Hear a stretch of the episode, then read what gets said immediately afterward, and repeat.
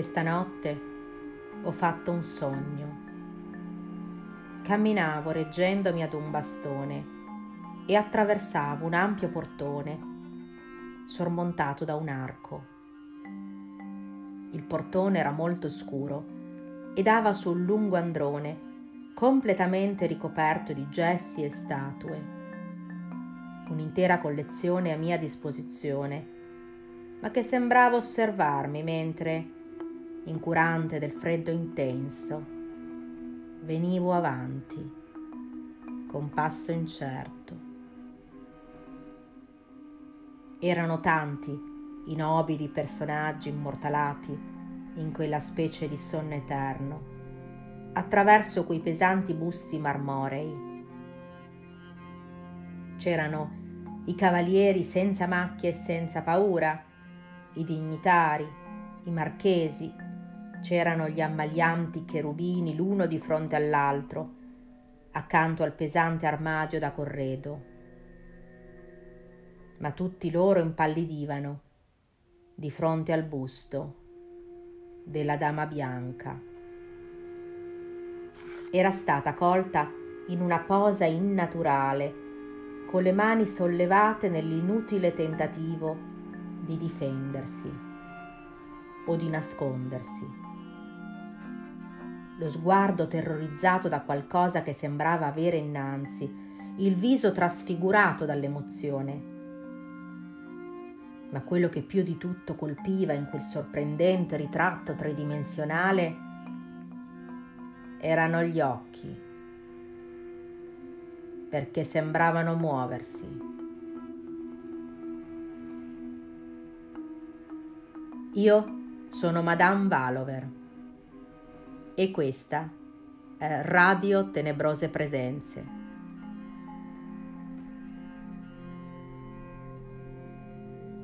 La storia della Dama Bianca, del castello di Bernstein, non può passare certamente inosservata tra i celebri racconti di fantasmi. L'esistenza di questo fantasma ormai fa parte della cultura ungherese prima e austriaca poi, da tantissimo tempo. Il luogo in cui si colloca la nostra storia è il castello di Bernstein, uno storico edificio situato nella cittadina di Bernstein e citato per la prima volta nel XII secolo e che oggi si trova in Austria, nella regione del Burgenland. Inoltre, quello del fenomeno della Dama Bianca pare possa considerarsi come uno dei pochi rimasti impresti sull'astra fotografica. Il fenomeno fu ampiamente testimoniato da Bruno Grabinski, un autentico indagatore dell'occulto. Lo stesso Grabinski scrive su una famosa rivista di parapsicologia nel 1937 e così possiamo riassumere le sue parole. Cari ascoltatori di Radio Tenebrose Presenze, la mia vita è ormai saldamente legata ad un oscuro patto con la storia della Dama Bianca di Bernstein. Già nel 1824 la cara baronessa G. di Graz mi chiamava a gran voce per manifestarmi tutto il suo terrore. Da tempo immemore ormai una dama bianca abitava quel castello e ancora più strabiliante si era riusciti a fotografarla. Non potevo credere ai miei occhi quando, per mano della baronessa stessa, mi giunse proprio quella fotografia. In seguito ebbi modo di conoscere un diretto discendente della Dama Bianca, tale maggiore in congedo Ghiomorei di Graz, che mi diede altre interessanti informazioni, tanto che alla fine riportai il caso con le mie conclusioni nel saggio Der Locale Spook.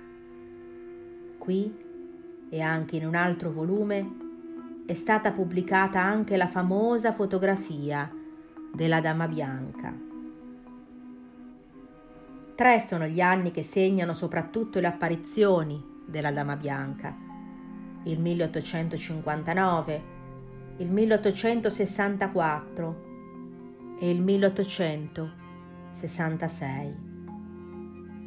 Nel 1910 il proprietario del castello si fece confermare da ben 26 persone di aver visto la dama con i propri occhi.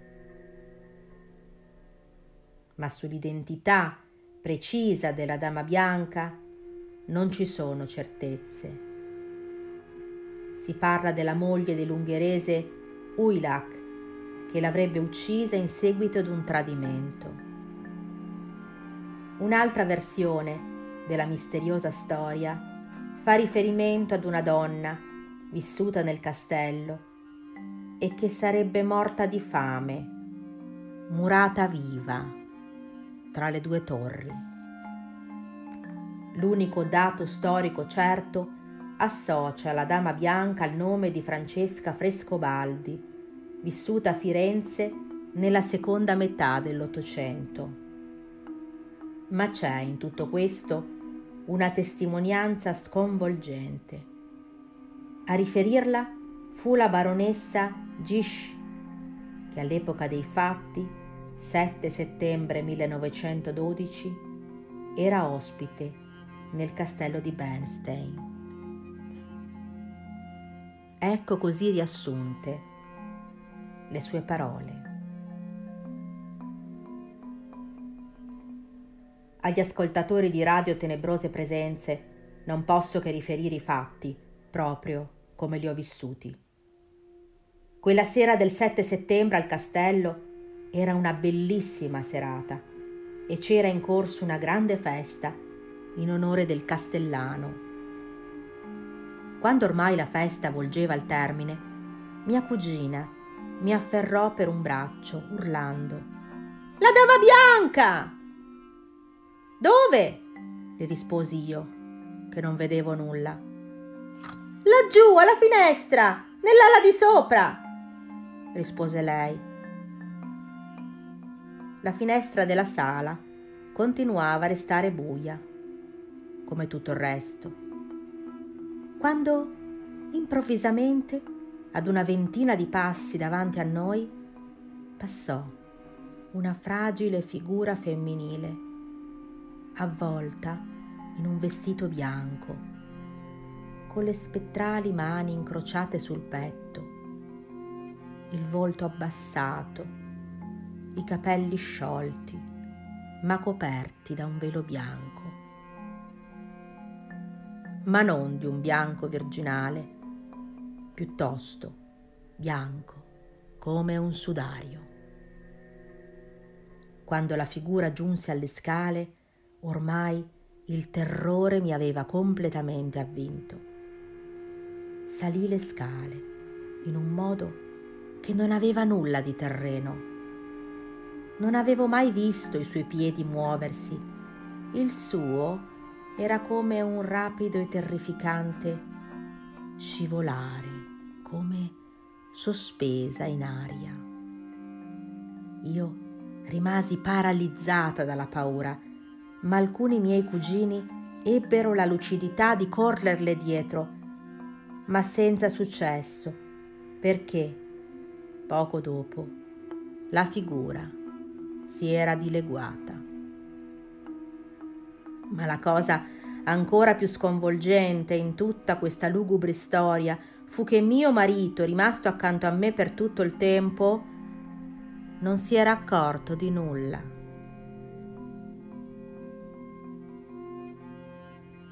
la contessa B, riferisce anche lei della Dama Bianca, il 2 ottobre 1925, riferendosi a fatti avvenuti nell'aprile del 1913.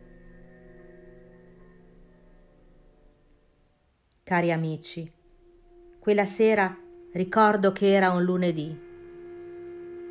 Vidi la Dama Bianca ad una finestra immersa in una specie di luce verde. Non sono riuscita a vederla in volto, ma credo che se ci fossi riuscita sarei letteralmente impazzita. Ho visto però il vestito bianco, i capelli sciolti e poi una specie di corona che portava in fronte. Teneva la testa in modo tanto innaturale da accapponare la pelle, leggermente inchinata verso la spalla destra, come a voler guardare giù nel cortile. Sulla famosa fotografia scattata alla Dama Bianca bisogna leggere il libro scritto da Vonghi Morei, dove se ne parla ampiamente e al quale l'indagatore dell'occulto Grabinski fa riferimento. Lasciamo quindi le parole proprio a Ghiomorei. Avevamo a disposizione un vecchio apparecchio fotografico a cassetta 9x12 con obiettivo smontabile. L'apparecchio veniva collocato verso la porta della grande sala, nel luogo dove la dama era stata vista più volte. Alla fine, dopo diversi tentativi, la dama bianca viene fotografata, ma si tratta di una foto sovrasposta, mm-hmm, con la fantomatica figura sfocata. La foto fu periziata dal dottor Malfatti, professore di chimica medica ad Innsbruck e poi a Rovereto. Nella perizia si legge circa l'autenticità della foto e circa l'assenza di trucchi e inganni. Dice Malfatti. Si osservi bene la luce che irradia la figura. Non è una luce nel senso fotografico, è sostanza luminosa, è un nevischio di particelle. Dal 1937 si dice che la dama appaia ancora ad intervalli regolari e forse come presagio di guerra. Appare, ad esempio, alla vigilia della Seconda Guerra Mondiale. Si arriva così al 1954, quando Ghiomorei riferisce ancora dell'apparizione della Dama Bianca a due autisti che furono importunati dall'enigmatica figura.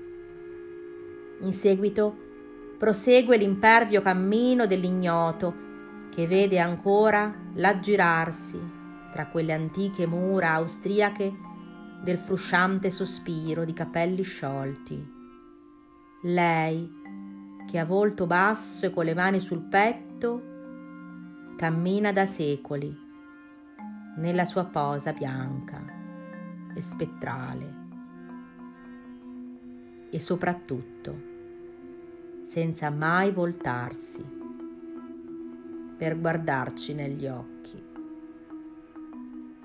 Lei, la dama bianca del castello di Bernstein.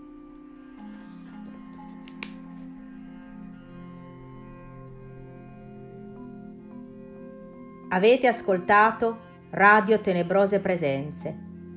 Un saluto dalla vostra Madame Valover.